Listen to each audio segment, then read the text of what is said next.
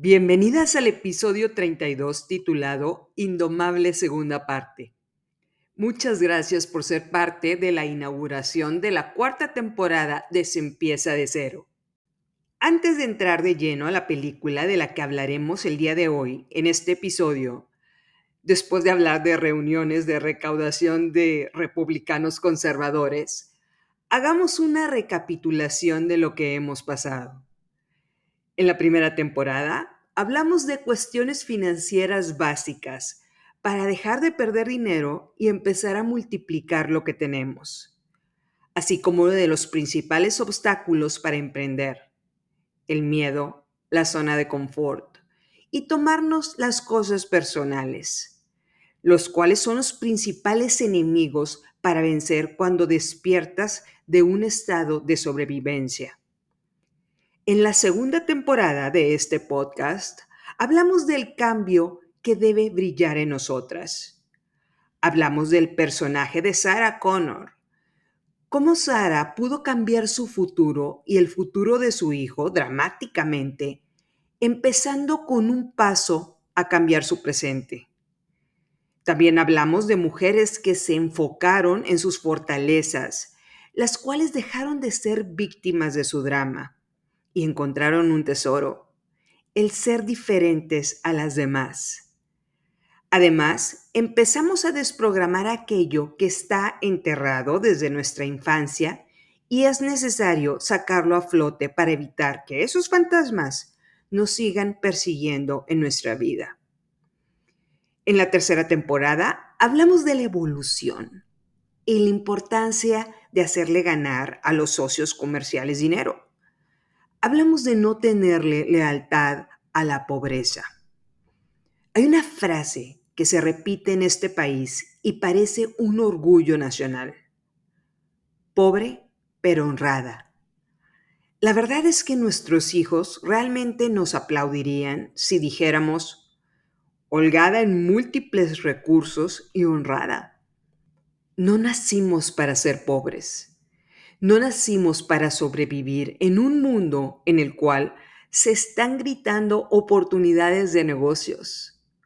Un mundo globalizado con posibilidades que se presentan para toda aquella mujer que, no importando su edad, quiera tomar su destino en sus manos. Ser tibia no es una opción.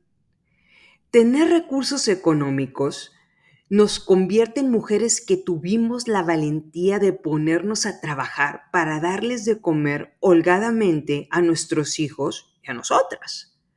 Mujeres que transformamos una realidad diferente a la que nacimos. Y a base de esfuerzo y de capacitación logramos cambiar nuestra realidad. No hay destino sino el que creamos nosotras mismas, dijo Sarah Connor mi personaje ficticio favorito de todas las películas que he visto. La leyenda de la madre del futuro y de lo que podemos hacer para cambiar no solo a nuestra familia, sino al mundo, cambiando hoy nuestra realidad. Ahora bien, en esta cuarta temporada vamos a hablar de la independencia emocional y el enfoque a negocios. ¿Por qué hablar de emociones?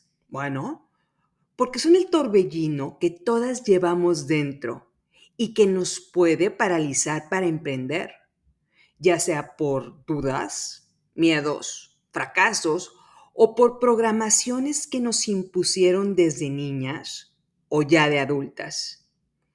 No podemos controlar un torbellino, pero sí podemos neutralizarlo si concientizamos todos los enemigos internos que nos detienen para evolucionar.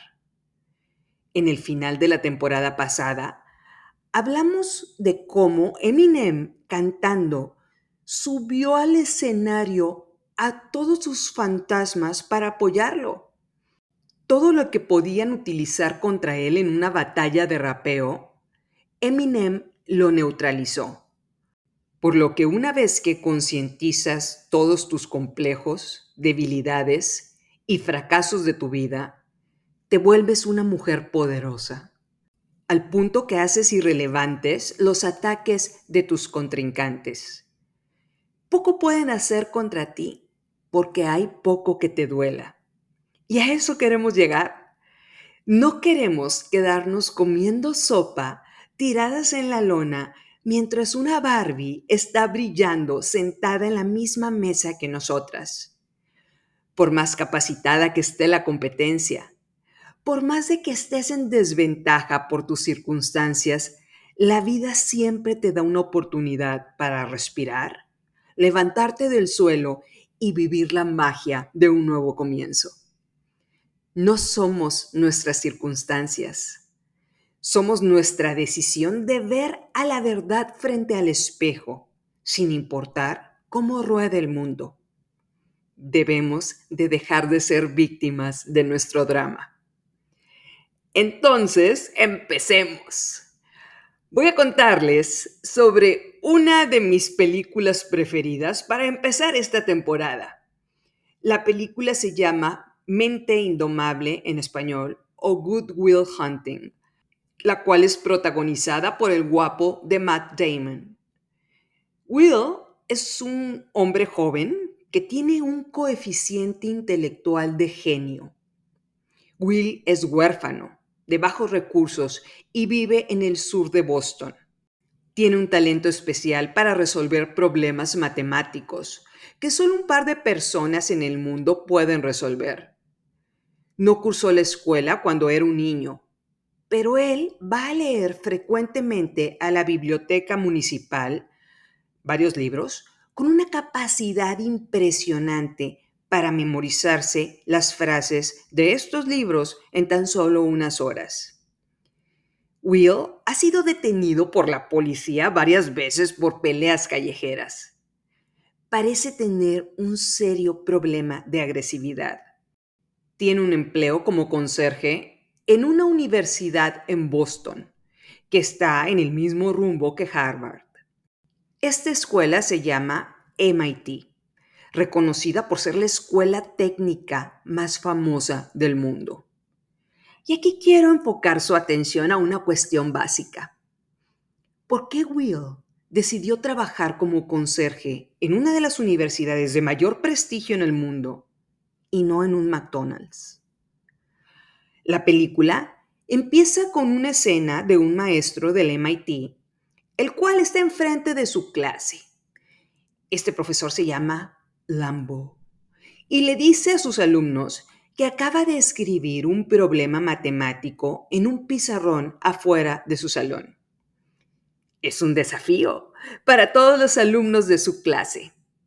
Les dice que espera que alguno de ellos logre resolver ese problema matemático al final del semestre. Si algún alumno lo logra, ese alumno no solo tendrá su admiración, sino ganará fama y fortuna entre las mentes más brillantes de los matemáticos en el mundo. Solo han logrado resolverlo premios Nobel, ganadores de medallas de matemáticas y astrofísicos famosos. Dígase, solo los supergenios del mundo han podido resolver ese problema matemático.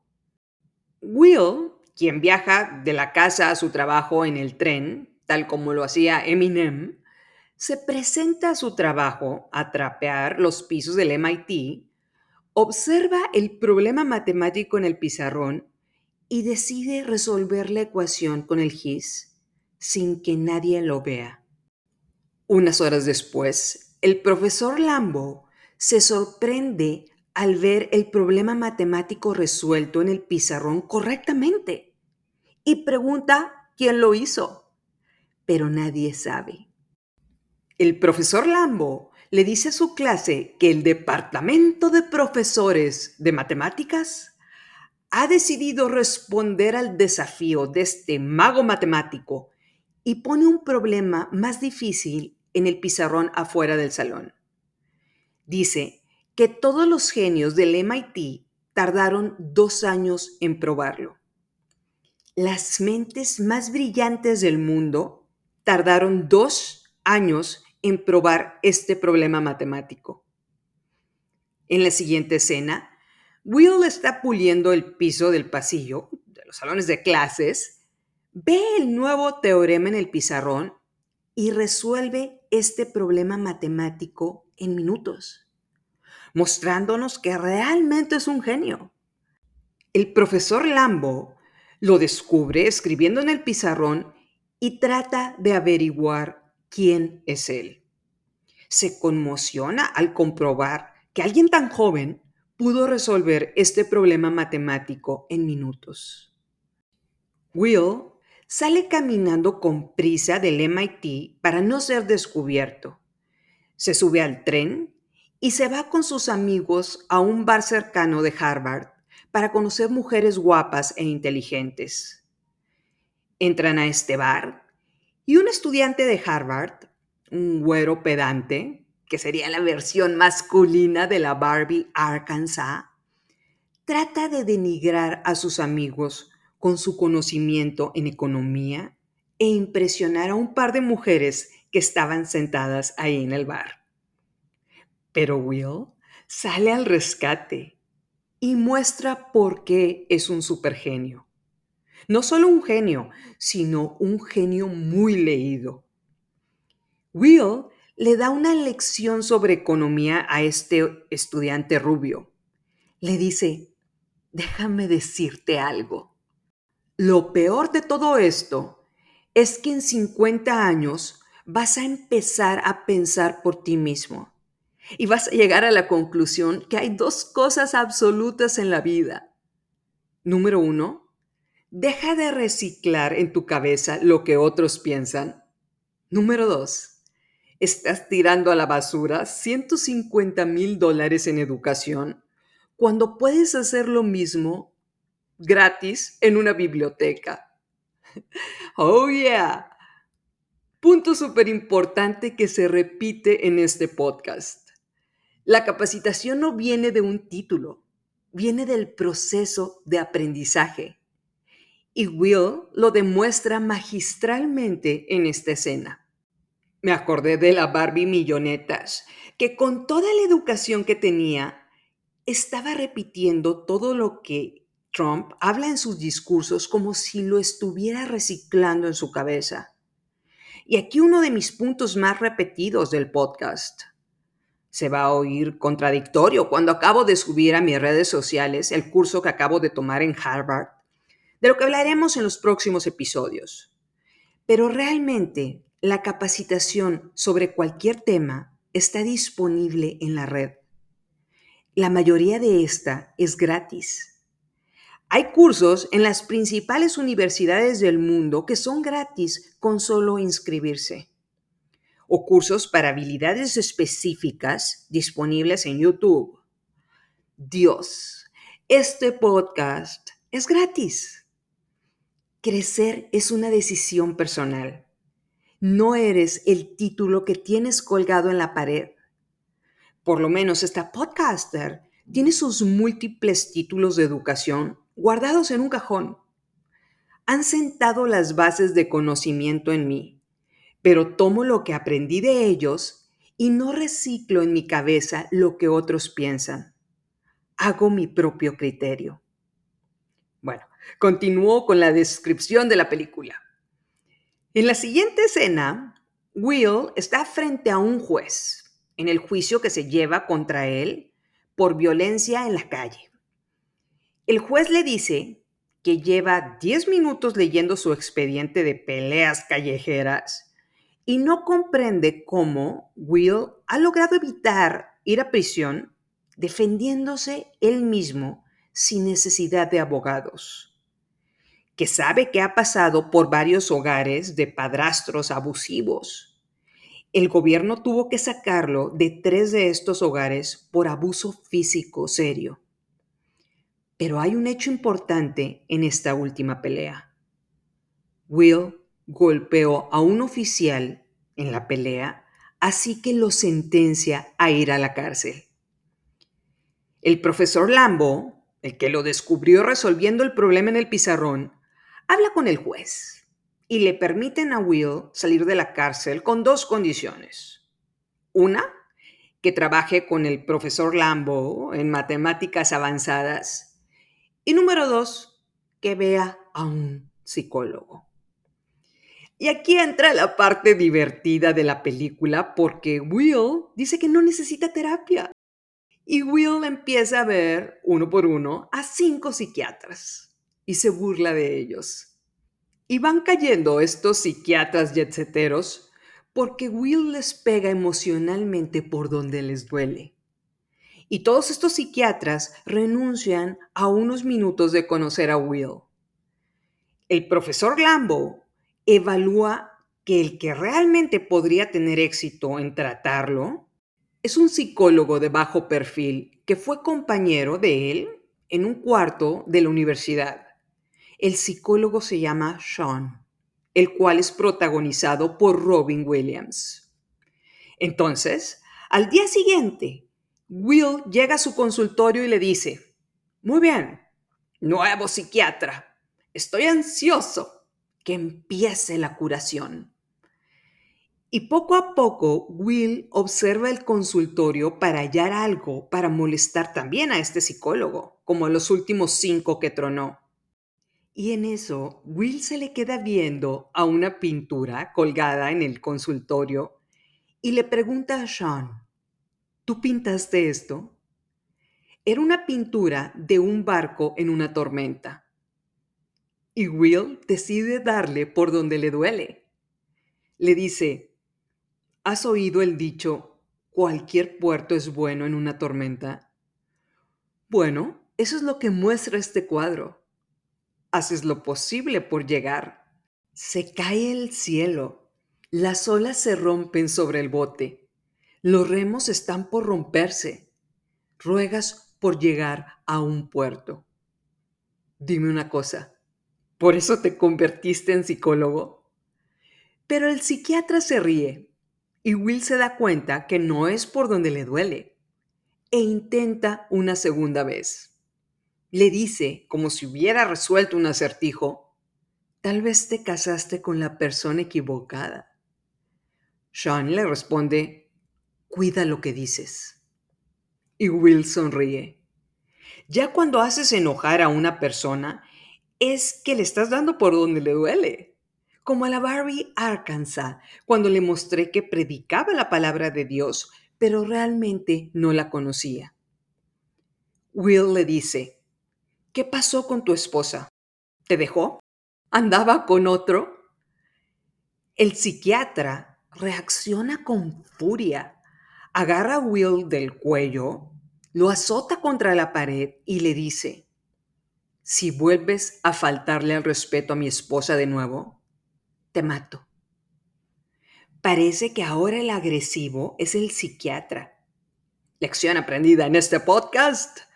Reaccionamos con agresividad por donde nos duele. Después de este ataque de furia, Will sale calladito del consultorio. Unos días después, regresa con el psiquiatra el cual, ya tranquilo y después de haber procesado la escena, le dice, pensé en lo que me dijiste de mi pintura. Pasé media noche pensando en eso, hasta que llegué a la conclusión de que solo eres un adolescente, sin una idea de cómo funciona el mundo. Y después de eso, no volví a pensar en ti. Eres un chico duro, un chico que no sabe qué significa que Dios te puso un ángel en el mundo, una hermosa mujer para ti, para rescatarte de las profundidades del infierno. Ella tenía cáncer. No sabes lo que es ver los ojos de los doctores en el hospital por dos meses hasta que se dieron cuenta de que las horas de visita no aplican para ti la pérdida es cuando pierdes a alguien a la que amas más que a ti mismo. Dudo que hayas amado a alguien de esa forma. Efectivamente, Will tenía razón con el cuadro. La ex esposa del psicólogo lo dejó, pero lo dejó porque se murió por ese cáncer. Y el psiquiatra continúa. Eres un niño pedante y asustado. Eres un genio. Nadie lo niega. Nadie puede saber las profundidades de tu inteligencia. Pero ¿crees que puedes conocer todo de mí si ves una pintura? Y yo sé que no te puedo encapsular, a menos que tú seas el que decidas hablar sobre ti. Voy a decirte lo que creo. Te aterra lo que puedas decir sobre ti. ¡Wow! En la siguiente sesión, Will baja la guardia y le cuenta sobre esta chica que conoció en el bar de Harvard. Will le dice que ella es perfecta y él no quiere arruinar esa relación. El psiquiatra se la voltea y le dice, quizá el que te crees perfecto eres tú y no quieres arruinarlo. La gente lo llama imperfecciones, pero te puedo decir que es lo mejor de una relación amorosa. Y aquí Sean, el psiquiatra, nos menciona de una forma excepcional el tema de esta temporada. No se trata de los demás, se trata de nosotras. No se trata de las cosas que te han hecho o las personas que te han dañado.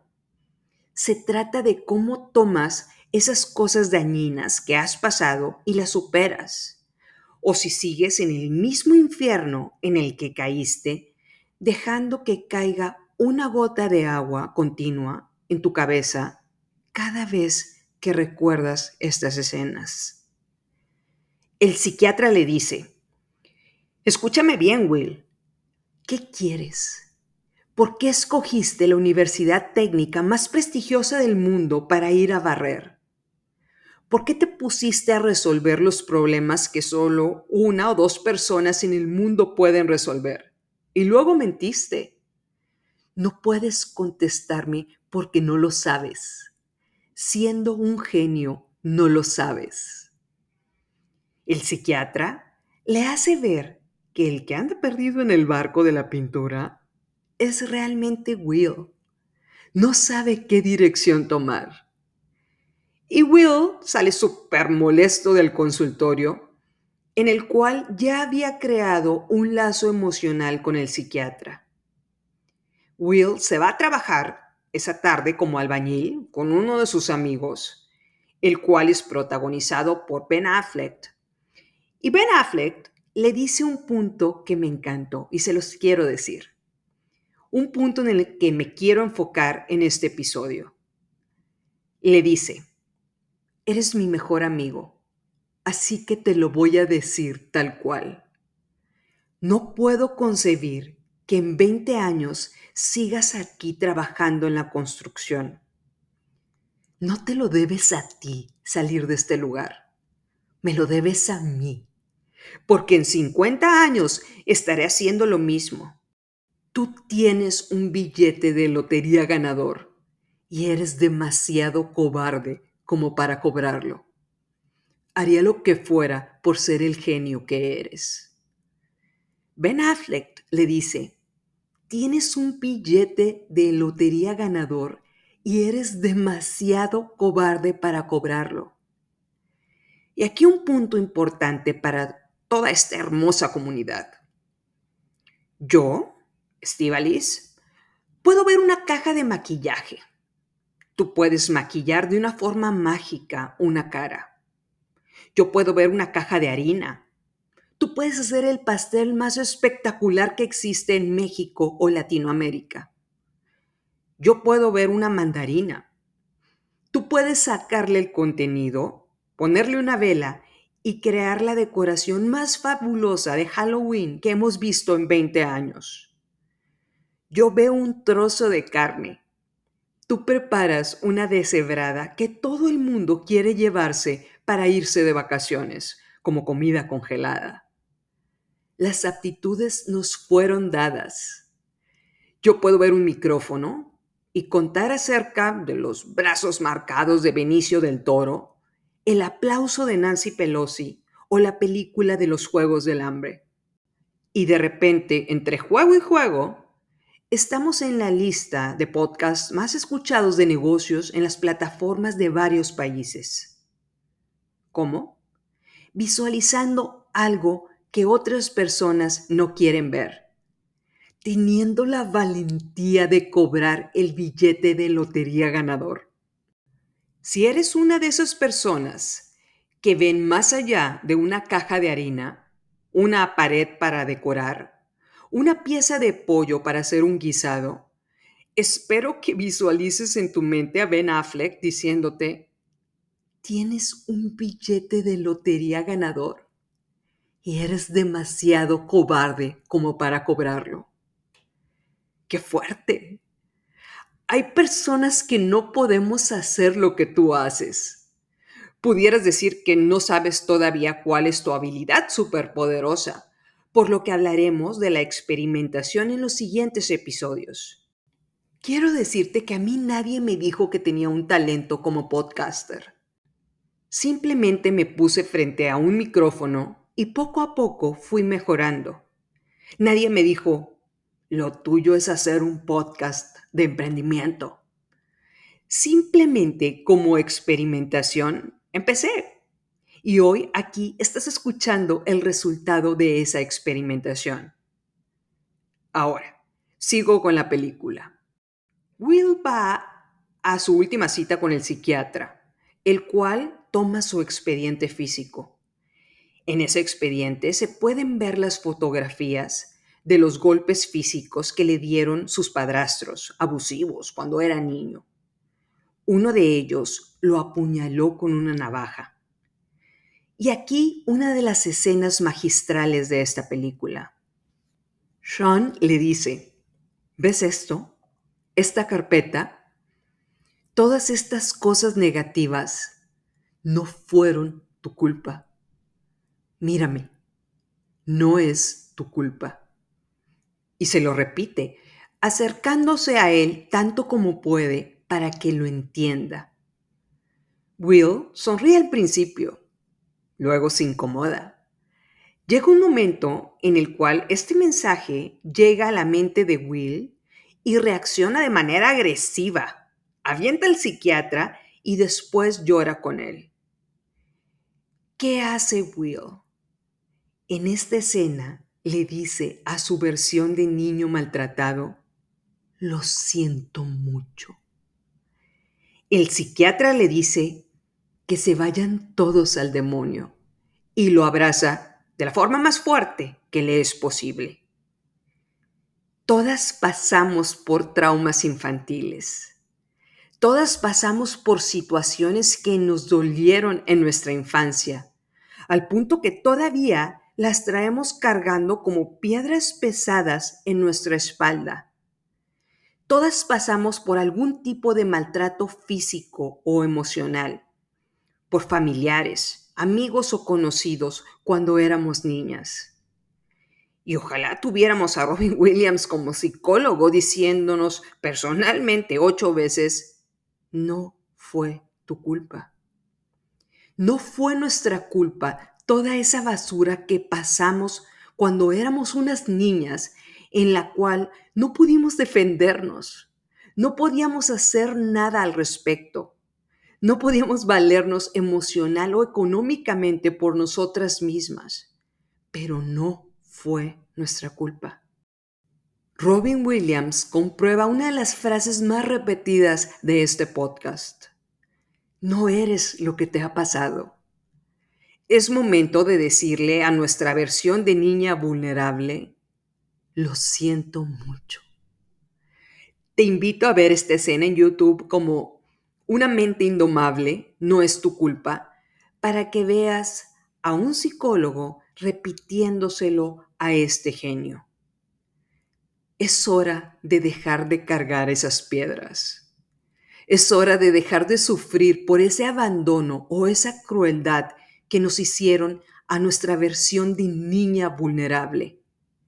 Por lo que en esta temporada, aparte de encontrar el arco iris que tenemos de talentos, vamos a enfocarnos a la independencia emocional. Vamos a entender que lo que nos ha pasado no es nuestra culpa, pero lo que nos pasa en la actualidad sí puede ser nuestra responsabilidad. Vamos a enfocarnos a que con méritos propios podamos estar sentadas en una mesa con el 1% de la riqueza del mundo. Nadie dijo que sería fácil. Sin embargo, es posible. Y dando un primer paso se incrementan las posibilidades de hacerlo. Y ya para terminar este episodio, retomo las palabras de Robin Williams, las cuales les mencioné al inicio del episodio. ¿Por qué Will se fue a limpiar pisos a una de las principales universidades técnicas del mundo? Creo tener la respuesta. Su mente estaba por despertar. Estaba tratando de enfocar su vida a algo mucho más grande de lo que tenía. Quería salir de la pobreza y de su vida monótona. Quería probar lo que significaba estar en la punta de la pirámide con un perfil tan bajo que si fallaba, nadie lo notara. La vida no fue justa para él, por lo que tuvo miedo de fallar en su primer intento.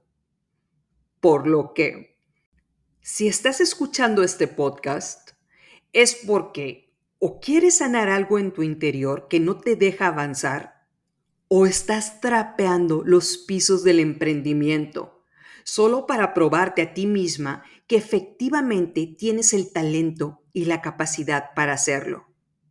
Y si esto es cierto, la mala noticia es que no habrá un profesor Lambo que te venga a descubrir. El emprendimiento es un camino que tienes que aprender a recorrerlo sola. Puedes obtener recursos a distancia, pero siempre serás tú la que tenga que avanzar con el proyecto. Cualquiera de estas hermosas dos razones por las que estás escuchando este podcast, quiero decirte que eres bienvenida a la cuarta temporada de Se empieza de cero. No lo olvides, estamos juntas en esto. Es hora de dejar de trapear los pisos del emprendimiento y de resolver fórmulas en pizarrones en secreto para probar que efectivamente tienes la capacidad. Es hora de tomar el control de tu vida y saber que puedes empezar con un solo paso y que lo que realmente debes eliminar son todas esas barreras que te impiden pasar de cero a la grandeza. No te lo debes a ti, nos lo debes a todas nosotras que no tenemos tus habilidades. Diría David Sant, esta mujer debió encontrar algo tan salvaje dentro de sí misma que ahora es indomable. En esta temporada nos enfocaremos en encontrar esas capacidades y también encontrar esa parte salvaje que nos haga encontrar la motivación y las herramientas para explotar estas capacidades. Porque escalar esta pequeña curva para empezar un negocio o una vida productiva puede llevarte a lo que la gente llama rebeldía. Yo lo llamo libertad. Nos espera una gran temporada para crecimiento personal y para encontrar el valor de hacer cosas que no sabíamos que éramos capaces de hacer. No lo olvides, estamos juntas en esto. Soy Estivalis Delgado y eres bienvenida a la inauguración de la cuarta temporada de Se empieza de cero.